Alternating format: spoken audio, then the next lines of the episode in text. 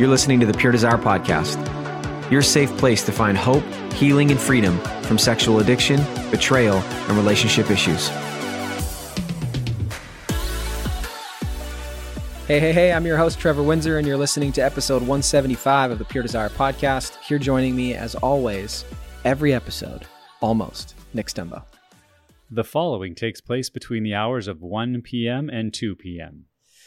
Okay, so um, for me, it feels like one of those like true crime shows, or or is that like Law and Order? What is that?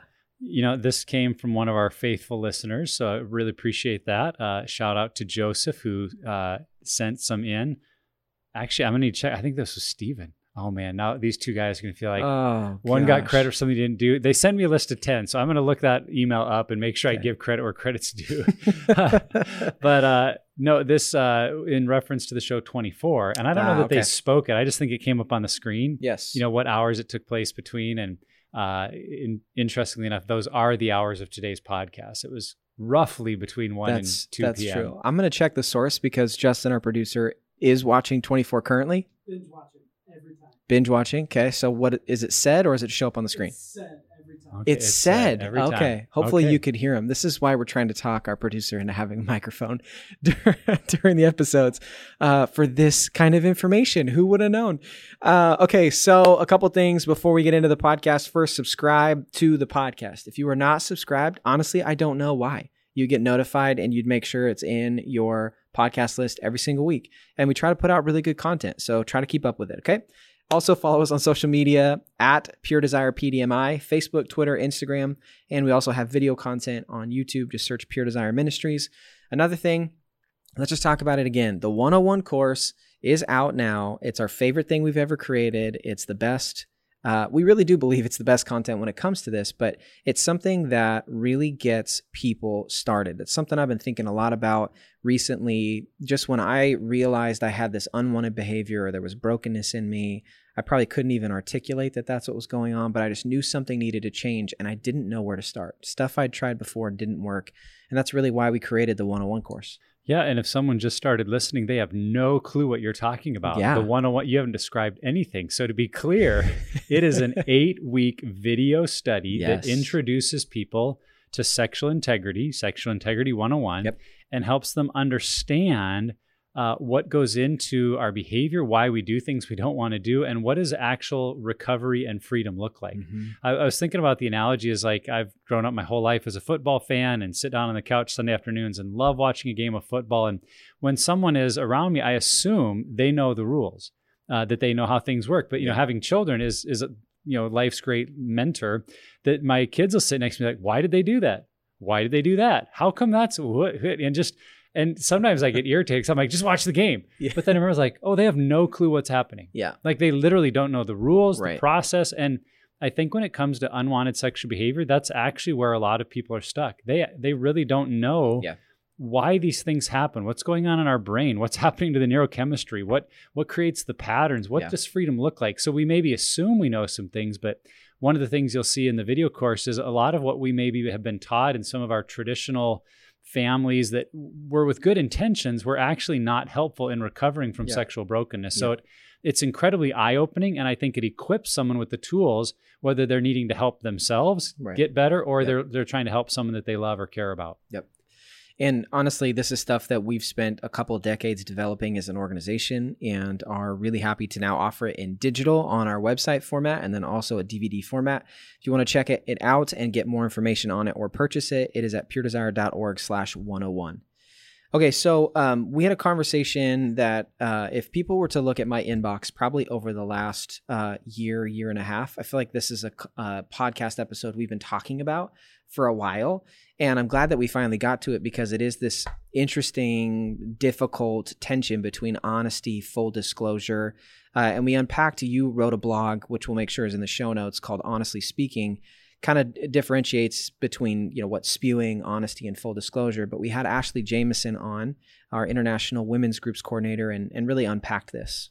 Yeah, and what we're talking about today is a difficult, messy, painful situation. I mean, let's be honest, when you're trying to get Yeah. to the full story of what's gone on in one spouse's life who's been struggling with sexual brokenness or addiction, like this is not going to be fun or pretty. Yeah. So I, I want to help listeners up front think about we're not trying to tell anyone how to make a messy situation clean and easy. Yeah.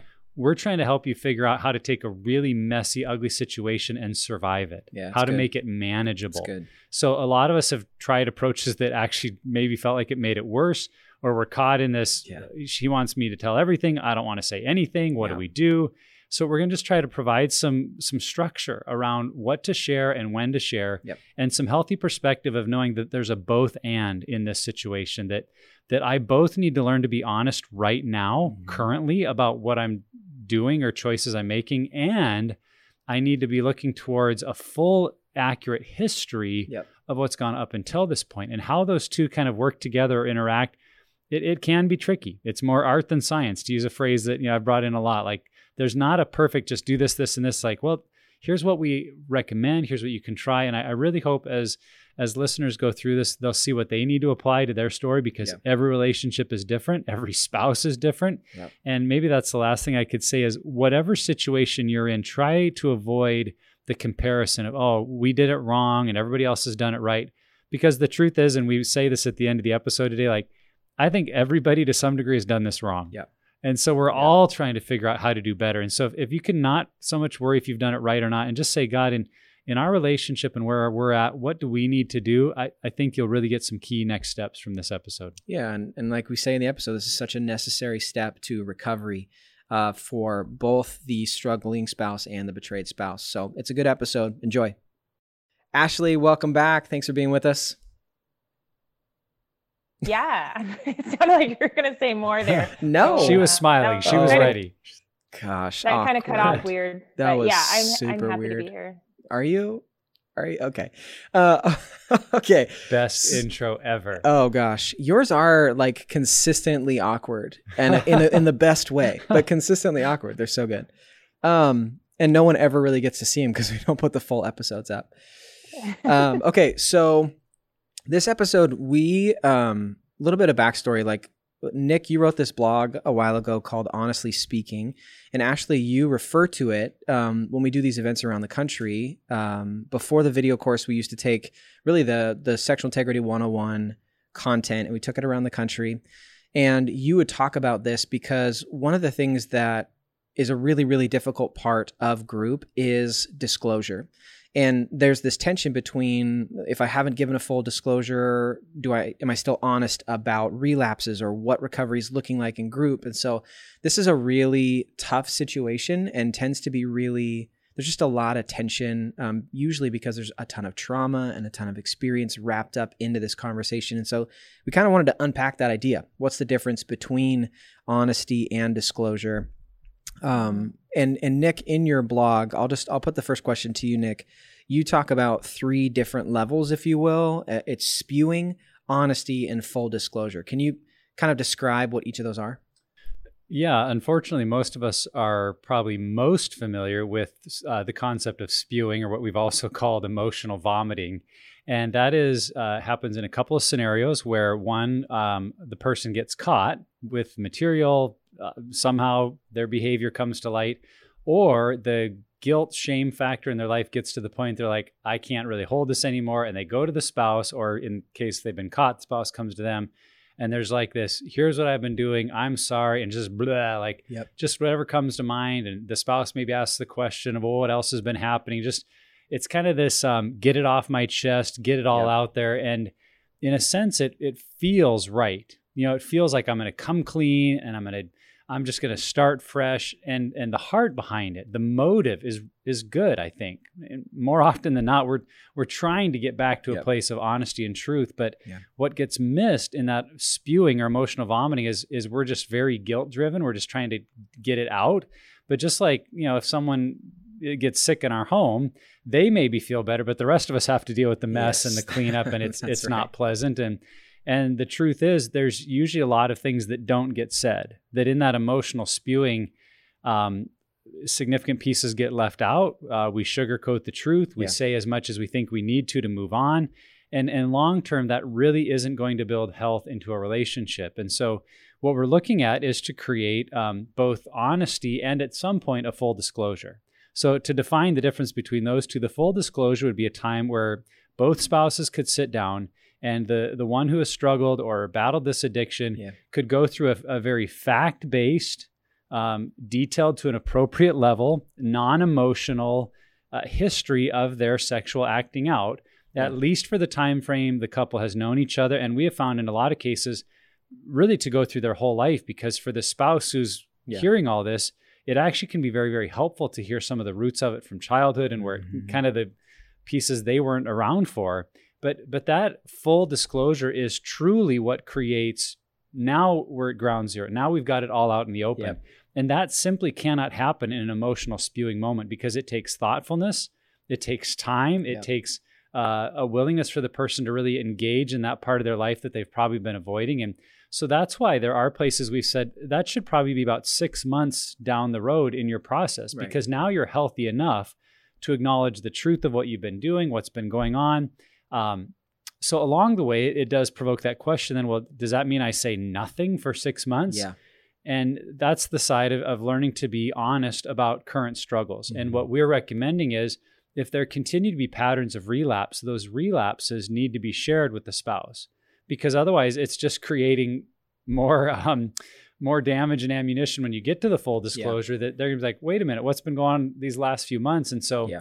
it's learning this balance. And honestly, it's it's not easy. There's a tension to this of saying to a spouse, you know, I want you to know I'm committed to living in this new way, to being a person of integrity, having Yeah. purity in my life. Um, and, and I'm moving towards that place where you're going to know everything. But right now, I'm focused on my recovery and healing. And I'm committing to you that if I cross these certain lines, I'm going to be honest and tell you because you need to know and you need to have that trust that that I'm moving in the right direction. So uh, that's kind of the distinction. The emotional spewing we don't recommend. The full disclosure is something that needs to happen, but usually eventually.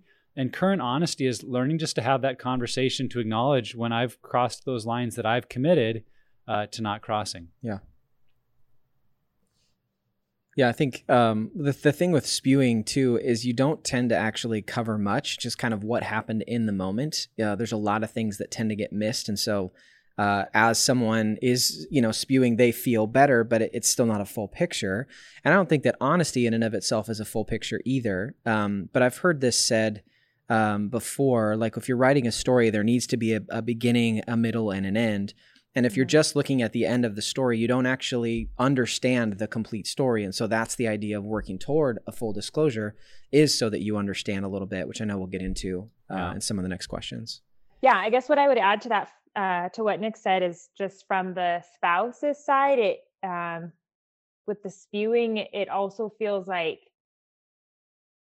I guess, out of control. Yeah, it's not a controlled, predictable setting, and so when it's out of control like that and it's random, um, and there's a lot of emotions involved, then it does uh, just create a like a, a sense of chaos, and so that can create a lot of anxiety for the spouse, and it can also make them feel like you don't know when it's going to happen again and so you're just living in this state of chaos um of you know the unpredictability that it might just happen at any time Yeah. and and and be triggered and remember how that felt and so the more um, predictable and systematic it can be even if it is a confessed relapse a current honesty if there's still a method to it and a process of i reach out to my group and and it kind of helps take the emotions down a notch just so it feels more stable for your spouse so yeah i guess we'll get into that more in some other questions but um Yeah. doing whatever you can to reduce the emotional shrapnel in the moment is is best Yeah. I mean, we want to acknowledge it's this is going to be hard. It's going to be painful. We want to try to do it in a way that has the highest likelihood of leading to recovery and restoration and not just becoming this devastating blow that a couple Yep. can't recover from. Yep. Because that I mean, let's be honest, there's no easy way to do a hard thing. It's going to be messy, but if we can create as you're saying Mhm. Ashley some structure to it, it can really increase our chances of growing from it. So Mhm. um, in our Pure Desire recovery groups, we encourage the struggling spouse to wait until six months or somewhere around that mark for the full disclosure of their full negative sexual history. So, Ashley, why is that? Um, yeah, this is that question that we get a lot. That women um, that have been through my groups personally really struggle with, um, and I I kind of reframe it in that you're not waiting six months for him to finally be honest. He is doing the process you know i let let my group members know that you know your spouse is doing what they need to do in order to become honest but that the disclosure is its own thing. It I, I don't even like to say it's about being honest or not being honest. The disclosure is just its own part of the process where you sit down and you get the full history. Yep. and you can't expect this struggling spouse um, to know all that because what we say is we're doing these behaviors that keep causing chaos in our life, but we don't know why we're doing that. Mhm. And so it only makes sense to allow the addict or the person struggling to go through group to understand where it's coming from, um, why they're doing it, and be able to make sense of their addiction and their story so that they can give a coherent narrative to their, their spouse Right. if if they're not even sure why they do certain things then it's going to come across as blame or it's my fault and so it's really just um, about allowing that person struggling the time and space to completely process and also um, remember things because that can cause a lot of staggered disclosure Yep. and wounds when Mhm. you're going through group and your spouse comes to you and says oh yeah by the way when so and so was sharing you know that he visited a bathhouse, it reminded me that I had too, and I totally forgot to tell you. You know, like that's not going to do any favors for the couple. So, right. you know, to Right. allow them time to also remember all their experiences and to be able to put things together and fill in all those gaps that they Mhm. may have forgot about or they may have not seen as a big deal. I remember with John and I, he would say, I would find something out and he'd say, Oh, I just didn't think that was a big deal because I told you that I did this and I figured that fell under that umbrella. Yeah. Where the spouse is going, No, I want details. That is not the same as this. And Right. so allowing time to figure all that out and be able to get it all uh, down on paper, like you said, Nick, a fact based history Mhm. and with all the details that are needed and then share it all at once. It doesn't mean you're not being honest. It means that you're working through it and and basically taking 6 months to put together a really good disclosure for your spouse. Right. And it's not one of the things I think it's, and this is, I feel like this is good in this conversation. It's coming to mind that the full disclosure is not actually just for one spouse, it is for both. Uh, the Mhm. exercise of putting together your full disclosure is significant in your recovery process because you are laying it out in a timeline and you can see things, you know, in some ways it's really like a 30,000 foot view where you can see how these moments and experiences and your sexual history all tie together on a timeline. And that's extremely helpful when you're looking at your story. But then also, it helps you create, and, and this is the thing, and this is what I, uh, as the marketing director, one of the things I think I pay a lot of attention to is, is messaging and language. And what I have learned is that uh, narrative is a tool, if you will, for people to better understand truth or facts. And so when you can put something into a story and into a narrative, our brains are actually it's actually actually why I believe Jesus taught in parables is because our brain actually processes information at a much higher rate in a narrative form. So without getting super nerdy, if I haven't already on that, I think that this helps create that it. where you can see from start to finish. Um, and personally better understand your story but then for your spouse they're going to have a much fuller picture of what actually happened and there will be uh, there may be some holes that you've you know i don't remember everything about my experience uh, as a kid but there's going to be a lot fewer holes in the story Mm. for my spouse to better understand if i can do a full disclosure exercise Yeah, and we want to keep in mind that everyone who's struggling with sexual addiction or levels of sexual brokenness that lead to them acting out with lust, pornography, whatever, is battling some level of rationalizing, Mhm. minimizing, and denying. And that's not because they're a bad person. That's because that's how their brain tries to cope with the guilt and shame so that we can Yeah. sleep at night and feel okay about ourselves. So if, if you're trying to do a full disclosure right away or that emotional spewing, that's what will prevent them from telling that full narrative or a complete story. And so over that course of six months, as they're learning and growing and and developing better health, the Mhm. structures of rationalizing, minimizing, Yeah. and denying are being torn down. Mm. So they're That's good. able to give that complete story. right Now, as we've noted other places, there are some circumstances where you simply cannot wait for a, a six month time frame Yeah. for a person to be healing and growing. I mean, some of those things that we've been clear on is if, if there's illegal activity going on, there needs to be a full disclosure that happens right away because a spouse deserves to know before perhaps a police officer's knocking at the door and Yep. someone's going away in cuffs. Um, if there's been infidelity or involvement with other people, that that that needs to be dealt with, and full disclosure needs to happen quickly. When if one of the spouses has been caught, you know, in the middle of their behavior, so to speak, and just the the relational pain and trauma that causes, again, in that Mhm. situation, full disclosure needs to be fast forwarded. But even in those scenarios, we want to try to encourage a couple don't go the emotional spewing route. Take some time to write it out, get with a counselor if possible that's trained in how to do this well, Yeah. and, and address it soon. But um, re- really realize you still want to do it with some thought behind it and not just, you know, 1 a.m., we're just trying to hash it out by ourselves because as, Right. as we've noted, that can lead to some really unexpected, uh, unintended consequences of pain and trauma. And I don't know any good conversation that has ever happened at 1 a.m. Like, I don't know any hard conversation that ends well past, I mean, it's never fun, but like past 11 p.m., come on, just don't do it. Don't even engage.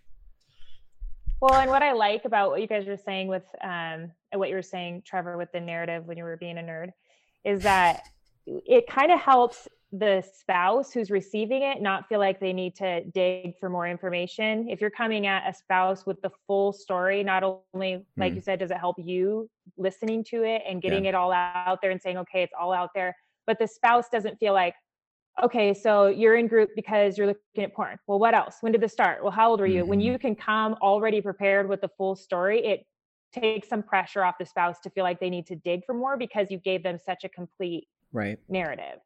They may still have questions, but it's going to feel less likely that um, they're digging. And in, and I've heard from a lot of great authors who um, counsel couples in this area that it's almost better to just over communicate that you always want to err on the side of over communicating and, and you get to do that when you have it all written out in a story like that like is there anything i missed practice reading it out Right. loud. Are things coming to mind? Because you'd rather have you have that experience of oh i forgot something let me add it. Mhm. when I was working with my leader, I forgot something, let me add it versus coming back to your wife and be like, oh, one more thing or one more Yeah. thing, or, you know, letting your husband know, uh, by the way, your friend, you know, so and so, I forgot that we, you know, kissed 10 years ago. You don't want to be adding that thing, those kinds of things later. yeah. Yeah. I think um, another thing that's coming to mind too, and, and this, I could see this happening um, on occasion, maybe not every time, but uh, when you're able to put it in a story format, I, I think that it also helps to normalize that that this person who's been hurting you with this behavior is also a human being and has a story and has brokenness that's been spattered throughout their story that that isn't just you know they aren't just their unwanted behavior or behavior that's hurting you that it also maps out that you know because in a full disclosure you may learn that there's been some abuse or some really traumatic experiences that uh, fueled some of the unwanted behavior if not all of it. And so i think that it can also I don't know, humanize. Knowing someone's story, the full picture of their life, just helps you to be potentially more compassionate or understanding of that person um, and just what they've had to experience. Um, okay, so, and we kind of have already touched on this a little bit, but let's say we're in that first six months of creating sobriety, um, really starting to under, understand our story, understand the unwanted behavior what should we be honest about in that process? If we're waiting for the full disclosure, but we still want to be honest, what does that look like in the first six months?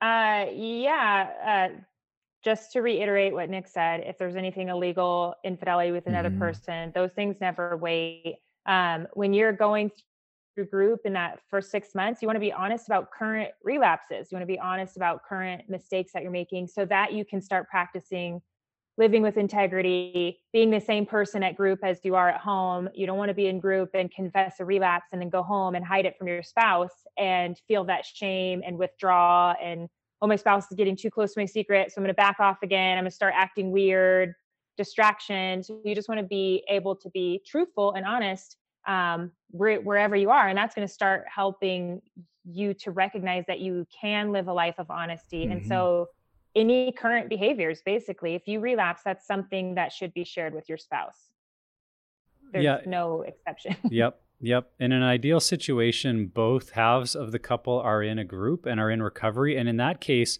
uh, the betrayed spouse or the one who's not in their in it for their own recovery, they can have a voice in this, I believe, to be able to say, here are certain lines or behaviors that if, if you continue to engage in, I need you to tell me right away, Mm-hmm. even though I know we're working towards full disclosure. And that can actually be helpful for the addict or the one struggling to know, like, oh, they're they're serious about they Yeah. they want honesty, and that can actually help them make right decisions because like I don't get to act like this doesn't matter anymore. Right. They have asked me to tell them and I'm committed to being a person of integrity and telling them. Mm-hmm.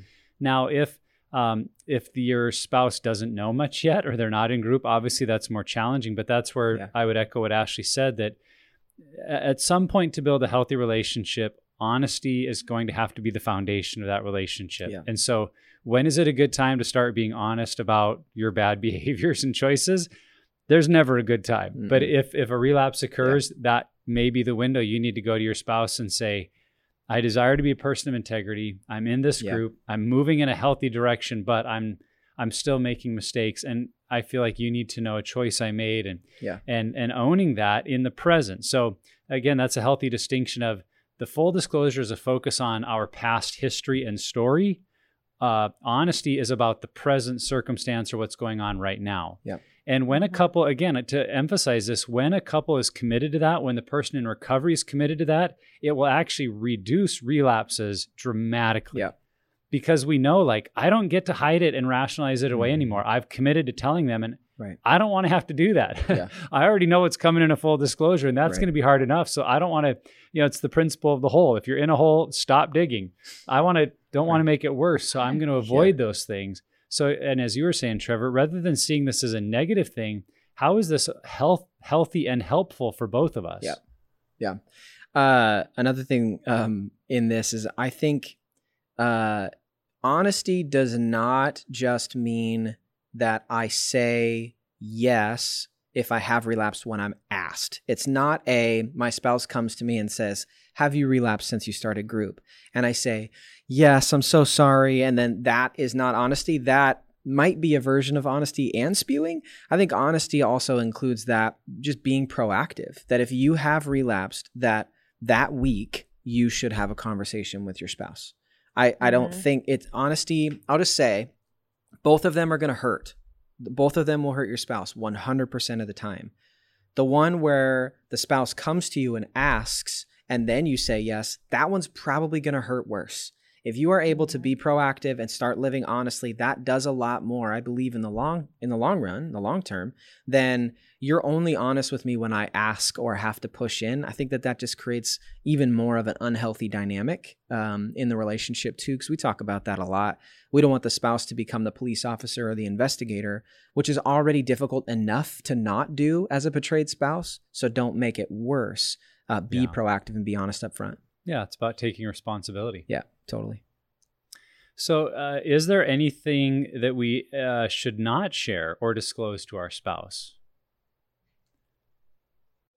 Um, you're asking a spouse who really wanted to know everything. Um, but yes, I, like we were saying in the beginning, don't start spewing the whole the whole is the whole history right then because that there's a time and a place to sit down and do that, preferably with a clinician that's certified and can really help with that situation. Um, this is the part where it gets a little tricky because if if you have a spouse who wants to know uh, hey did your thoughts linger on Hmm. a fantasy today did it did you spend too much time scrolling then those are things you're really going to have to work out with your spouse and if it gets really um it, if it becomes a difficult situation we really recommend that you have a therapist or a clinician help you Yeah. decide what's too much and what's uh maybe what's too little because if you have a spouse who feels like I need to know more and they're constantly feeling like they're still left in the dark and they need to know more and the the person struggling isn't willing to share it there's going to be a problem Yeah. if you have a spouse who's constantly oversharing and the the betrayed spouse either doesn't recognize that it's it's too much for them to take and it causes all this anxiety um, or they're asking to not have that information and the one that's struggling is saying well i'm supposed to tell you everything you're going to have problems and so it's really about obviously recognizing first what the relapse is Yeah. for the addict and for the spouse. What do you consider a relapse? Do I consider a relapse sexually acting out porn and masturbation? And while my spouse uh, thinks a relapse is I spent five minutes scrolling on inappropriate social media um, that was sexual. And so you really can't decide what's too much or too little until you know what the relapse definition is. And that Yeah. has to be something that you're both involved in that process. Um, I know for me, when John and I first started, he would tell me things like if his thoughts were lingering on fantasy or if he scrolled. And then it came to a point where it's like that caused me to to be worse off for the day. I thought I wanted it and and it was great at first because Mm. I'm like, okay, I've just I just feel so betrayed and in the dark. I want to know everything so that I'm not feeling like there's pieces missing and that you're this secret person. And that worked for a while. And then there came a point where it's like I got a little healthier and I'm like, this is not good for me to know every little thing. And so I need you to not tell me that stuff. You can tell me when your, you know, recovery slips in this way. And then Yeah. and then let me know, but keep everything else, you know, to your group discussions. And so Yeah. uh, define the relapse first and then decide how much you know and what should be shared Which I mean, and I know for you guys, you were both in a group um, that you had been pursuing group at that point too. Not everybody's going to be in that situation. Um, if your spouse, if the betrayed spouse is not in group, um, it just it feels more complicated. It feels like there's there's more there that has to get unpacked. Um, and I mean, I'm, I'm just thinking too of the people who might be listening right now who are in recovery, um, who their spouse knows very little, uh, if not nothing, about the fact that they're in group and trying to get healthy. And and I, I don't know, that just seems super heavy and complicated. Yeah, I, think it's helpful. You might think of like the ABCs of what to share. You you want to share actions, behaviors, and choices, things that you can kind of quantify that are hmm. more tangible. Now, that doesn't mean well, so hey, you can get away with a you know robust secret fantasy life and Yeah. all this. I mean, Right. It- it's a belief that we're we are a spouse or a person moving in the right direction, and we don't want to Yeah. make the, those actions or behaviors or choices. Right. But when we do get into some of the ambiguous, vague, lustful thinking, you know, second glances, like that can be really hard to know where is this really a choice someone is making in just the world we live in, that we're fallen people. And, and I think as you're saying, Ashley, it, it tends to lead to more wounding than it ever Yeah. creates good. You know, we've we've quoted often on the podcast the the prophet Jeremiah who says, you know, who can understand the human heart and its depth of wickedness that that in our fallen humanity, now Mhm. thankfully through Christ we have a new heart and a Yep. new mind and we have the mind of Christ. But in our fallenness that's part of this present world, we have dark, evil, sinful thoughts. Mhm. Now, does that define us? Is that who we are? Well, no.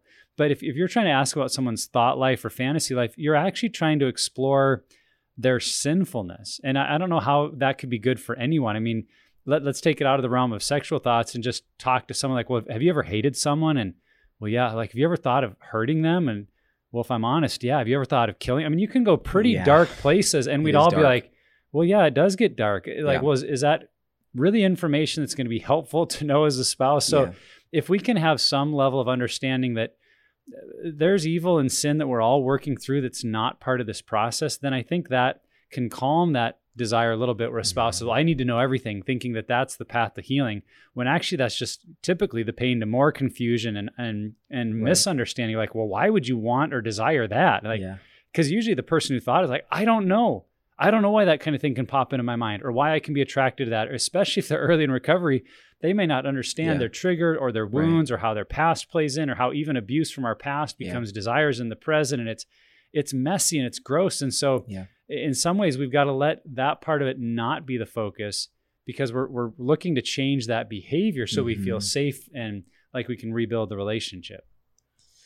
Yeah, that's like it's such a hard position to be in as a betrayed spouse. And I'll just speak to the stories I've heard and the groups I've been a part of watching the experience.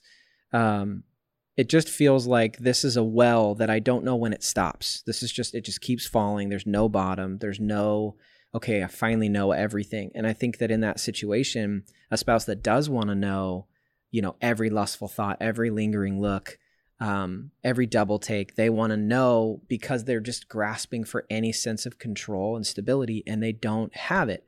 And so, I, if you're listening to this and you are in that situation where you have experienced betrayal trauma from your spouse's sexual addiction, uh, it's not bad that you have that desire. We're Mhm. saying that it is not the healthiest thing for you. And uh, I mean, Ashley, you can speak more to this than I can, but I have heard consistently from all of our teachers, from everyone on staff from the betrayal side asking for more details and asking for everything actually ends up hurting you in the long run uh, way more than you know at least understanding or knowing uh, the important pieces of was it a relapse or not. I mean ashley do you have anything you'd add on that?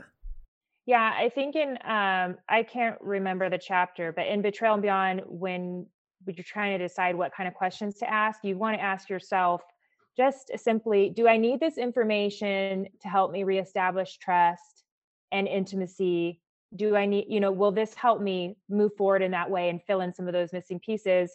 Or is this information i'm asking for um, going to hurt me? And is it going to help move us forward in yeah. any way? And so that's that's really for the spouse to ask because it can be really painful if you found out that your spouse has been lying to you or deceiving you or even living two different lives or having another family somewhere for decades and then somebody's going to tell you what is too much to ask um, and so it really really does mm-hmm.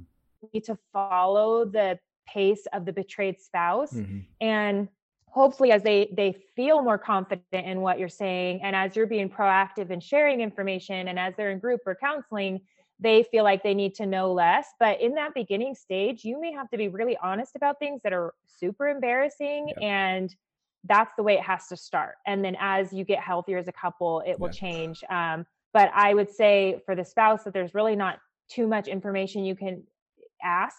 Yeah. Actually, I'm speaking more to the struggler that your spouse may ask you all kinds of things. And it's because their their brain is just grasping at what's reality right. and trying to put a picture to this because the holes that you can fill in with your mind of what happened can be sometimes worse than than what truly happened and so they may seem like they're asking all kinds of bizarre questions and yeah. it's just from the shock of betrayal and so um uh, just allow the grace yeah. just be fully answer like fully honest and and answer and allow your spouse grace um and time to be able to get the help that they need to to get um I guess good direction on how to handle mm. question asking and and relapses, but let it come from somebody else. You should not be their coach on what, you know, is yeah. too much. Like, oh, my my leader told me that you shouldn't ask that because no, let it be from a third party, from a from another person who's been there.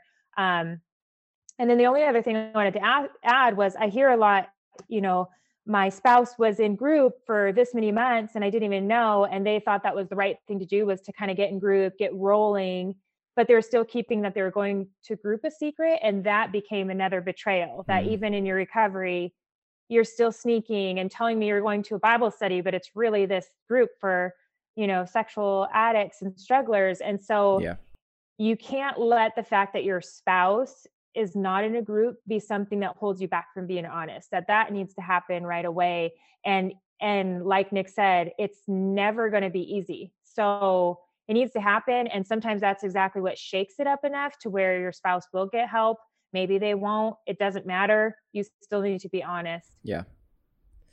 I think as you guys are saying this stuff i think it just it really just re-emphasizes the importance of being in group um, because it it just feels like it's a it's like a situation by situation sometimes. Like what information will be most helpful? Well, it depends on what's happened in your relationship. It depends on your level of trust. It depends on how long your spouse has been in group.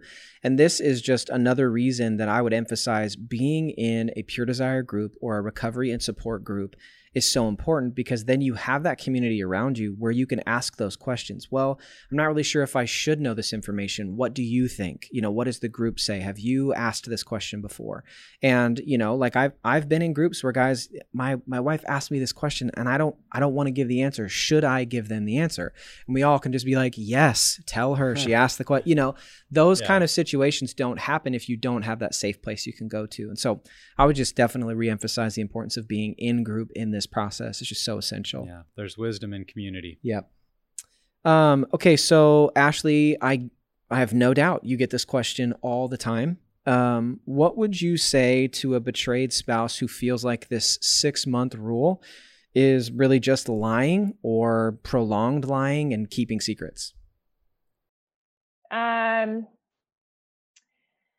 I would just let them know that it does take time to understand everything and so it's it's definitely not lying um, because the luckily hopefully their spouse is going to be honest during the process of any you know current things so they don't have to be worried about any surprises that way that their spouse is currently doing anything.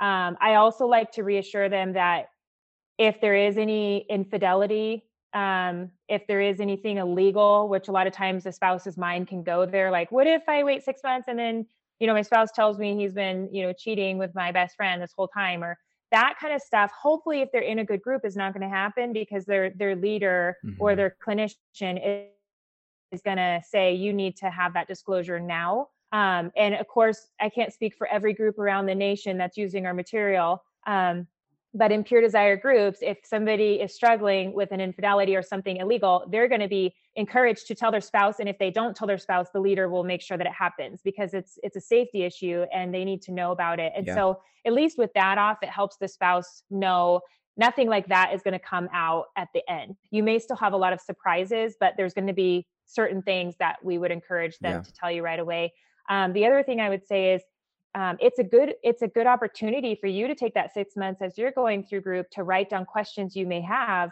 and also to to navigate. I mean you may have 35 questions at the beginning and then say okay i don't need to i don't need to know that one. Um, that one's just going to cause me more pain. And so it's a good chance for you to prepare to hear other women's stories to hear your leaders experience to write down questions um, and really just even though this is hard and it's not easy just to do it well one time so you don't have to keep coming Yeah. back to this just That's just good. hopefully Yeah. every everything comes out that one time Mhm. and you don't have to be re-traumatized because i have Yeah. experience of thinking i have the full story and then two months later getting more of the story and it is so damaging because you feel like as as much as you're learning about your spouse that there's always going to be something more and so just do it well the first time and do it really well Yeah, and if a if a betrayed spouse is in that place of feeling like I I can't trust them, they're keeping secrets, I feel like they're lying, that really reveals a, a relational disconnect that would be a reason to speed up the full disclosure process. Because you're you're not going to make much headway together if one spouse is just totally stuck in a place of I do not trust you at all. It's like, well, let let's let's get into this process because I, I want to lay it out and I want to work on rebuilding trust. And if that can't happen till the full disclosure, let's do it. So it might be saying in, in two weeks, we're going to meet with this counselor and I'm doing the work, I'm writing it out, I'm having it reviewed by my group leader to make sure it's not emotionally based or blaming, that it's factual and honest and is, Yeah. um, you know, as thorough as I know how to make it. Uh, That could be one of the reasons you uh, you do that. I I think another thing for a betrayed spouse is maybe what's playing on them is this fear of uh, a suspicion that maybe they have done something illegal or committed Mm-hmm. a you know had adult uh, committed adultery, had an affair, Yeah. um, something that they're worried could be a deal breaker. And if if that's a legitimate concern, I think they need to go to their spouse and just say, you know, here are four reasons that full disclosure needs to happen right away, and I need to know and be honest with me. Do we need to do full disclosure soon? Yeah. It, has there been anything illegal? Have you had an affair? Have you, you know? Yeah. And and if that spouse can say that's not what we're talking about, maybe that would give them what they need to take a deep breath. But in, in truth, if some of those deal breakers are present Yeah. in that story, that betrayed spouse does need to know. Mhm. They do need to know if he's keeping a secret of an affair from a year ago. And it's Right. really not fair that they wait another year. So Mhm. if you're the betrayed spouse, maybe it's taking that to them. If, and if you're the one listening and you are the spouse struggling through this, if you know there's a potential deal breaker in your story, all I can say to you is, again, that's going to be hard. And if you want to have a good relationship with your spouse, it's going to have to come out. have to absolutely. And sooner will be better than later. Yeah. So if I were you and I was listening to this, your next move is to find a certified sex addiction therapist right after you're done listening, call them up and meet and get going. Because if Yep. you can start with that professional help on your side, it will at least elevate your chances Yeah. of surviving this. But Mhm. thinking that you can ignore it and keep that secret and it'll never come up and you'll just be okay, that's fantasy land. Yeah. That's that's not how Yeah. relationships work right. and and you might think it's better for them not to know but it uh, we would just say time and time again sooner or later it comes out and it's always worse that someone waited so Yeah. take that step and deal with it and we're here to support you along the way Yeah, that doesn't like the more time that you wait, it's not like it gets better. It's going to get worse. The longer you wait to say that is actually making it worse. Something that came to mind for me is I don't know if you guys have ever experienced this where you are like creating something, building something, making something, and someone walks up kind of in the early stages and goes, What is that? and obviously, in your mind, like I'm building the Millennium Falcon, it's a Lego, leave me alone. But no one can see it at the beginning. I think that the same principle can be applied to the full disclosure that if you were just to see the bits and pieces at the beginning, it wouldn't actually make sense. It wouldn't be a full picture. You don't actually see what I'm trying to do and create. Um, and this may be a terrible analogy, but I just feel like there's something to trusting a process of crafting this, creating this, developing this so that uh, you can see the finished product and it can be presented well in a way that's going to help your relationship. Because all of this, this entire conversation is for the betterment of your marriage and relationship for the long haul. It's not just to, okay, we check that box. No, this is also done for the future health of your marriage, your family. And if you think about it too, your kids, your kids' kids, their kids, you're setting a trajectory of generations. Mm-hmm. And so that's, I think that's something that's important to get into, especially if you're the struggling spouse. It's really important to know that this is not a process that's just to make him or her happy. That's not it. It's actually for the health of your relationship and marriage. It will never be healthy until this can happen. Mm-hmm. And if you do have an earlier disclosure, which I was one of those people too, I had a hard time waiting um, because of the trust issues. Um, you still need to do a full disclosure at the end because there's just so much gained by going through a group with other people and processing everything. So no matter how full the disclosure is on the front end, it's still going to be a, more complete at the end after somebody's been through a complete group. Hmm. So mm. you'll still want to make sure to do that at the yeah. end. And I would say what you're describing, Ashley, is actually probably for the majority of couples what they go through is early on there yeah. is some kind of spewing uh, premature disclosure. Mm-hmm. They're trying to get it out, and it was not done well. But it it is often what launched many of us into this process. It it got enough yep. into the open that we're making yep. some strides forward. And so that just what you said can be helpful, Ashley. I believe God can use that hard and maybe even poorly done disclosure to get us going yes. with some confidence. Say, you know, at the end, we're going to try that again. And this time it's going to be complete and accurate. Yep. And we'll probably have the tools and support to actually face it well. Yep. So right. if you're a listener and, and, say, yeah, that's us too, like, well, you're actually probably the majority. It's really rare that couples mm-hmm. enter into group together, they don't do a full disclosure, they learn to do, like that's again an ideal that yeah. we want to hope for, but yeah. relationships are messy and honestly most of us don't start group until it gets messy enough that we finally deal with it. So yep. probably if you're listening something like this has not gone well, Mm-mm. but just what Ashley said, keep working towards that full disclosure because yeah. it does have a very healthy building effect in your relationship. So, uh, one, one last question, Ashley. Can we create a recovery action plan even before we've done the full disclosure? Or do we have to wait we have all that information to actually construct the recovery action plan? Oh, yeah. I'm, you know, I'm like number one fan of recovery action plan. So, you can have that early, um, as early as you can in group because it's what it's going to do is put some structure in place for if a relapse does happen. That's really all the tool is for is if a relapse does happen, then what are your steps um, to take after that? And so whether you're a single person and having a recovery action plan or your spouse and your spouse is not on board or not in group, you still need it. You'll share it with your group. You can mm-hmm. share it with your spouse. Um, whether they're receptive to it or not is up to them. You can't you can't totally predict or control how somebody else is going to respond. Yeah. Um, but you can share your recovery action plan and say, these are the things I'm going to do. Um, and then if you have a spouse that's on board, they can create a recovery action plan to the spouse one. And then you guys can come together and make sure that you guys are in alignment um, because it's just a plan in case a relapse happens. That's all it is.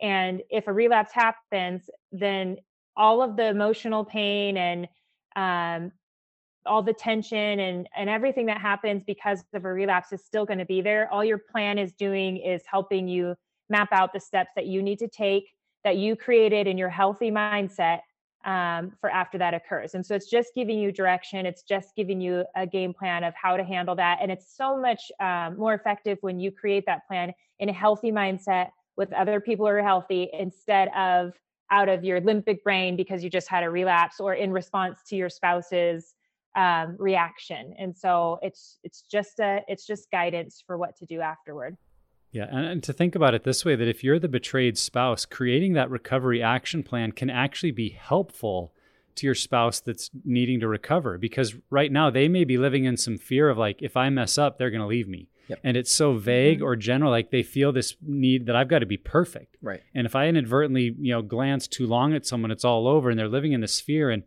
but if there can be a healthy recovery action plan where a spouse says, "Okay, I if, if you look at pornography, I need to know, and here's the, the outcomes and consequences. Or if there's an affair, or if there's, you know, whatever is really the spouse is afraid of happening and needs a plan for.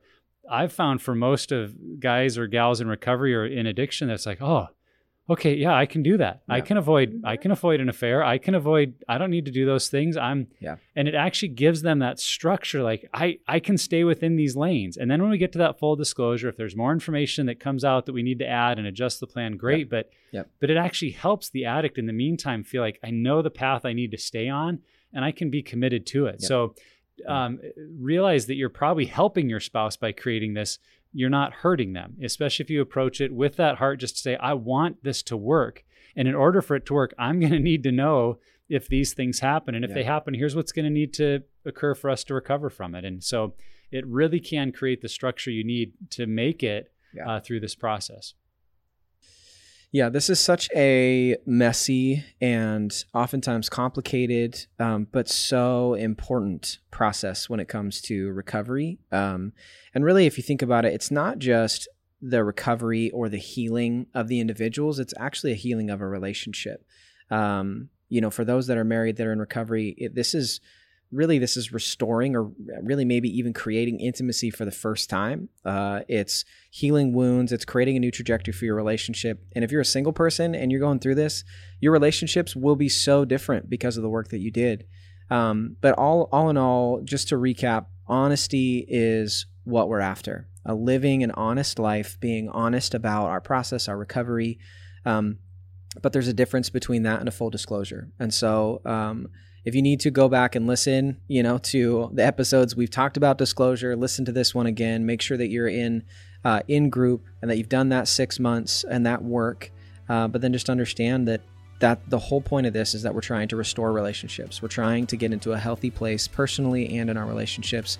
And hard things are always going to be hard. It is not going to be an easy process, but as the three of us sitting here can say, it's 100% worth it. That our relationships are completely different because of it. So Ash, thanks for being here. Thanks for sharing your perspective and appreciate it.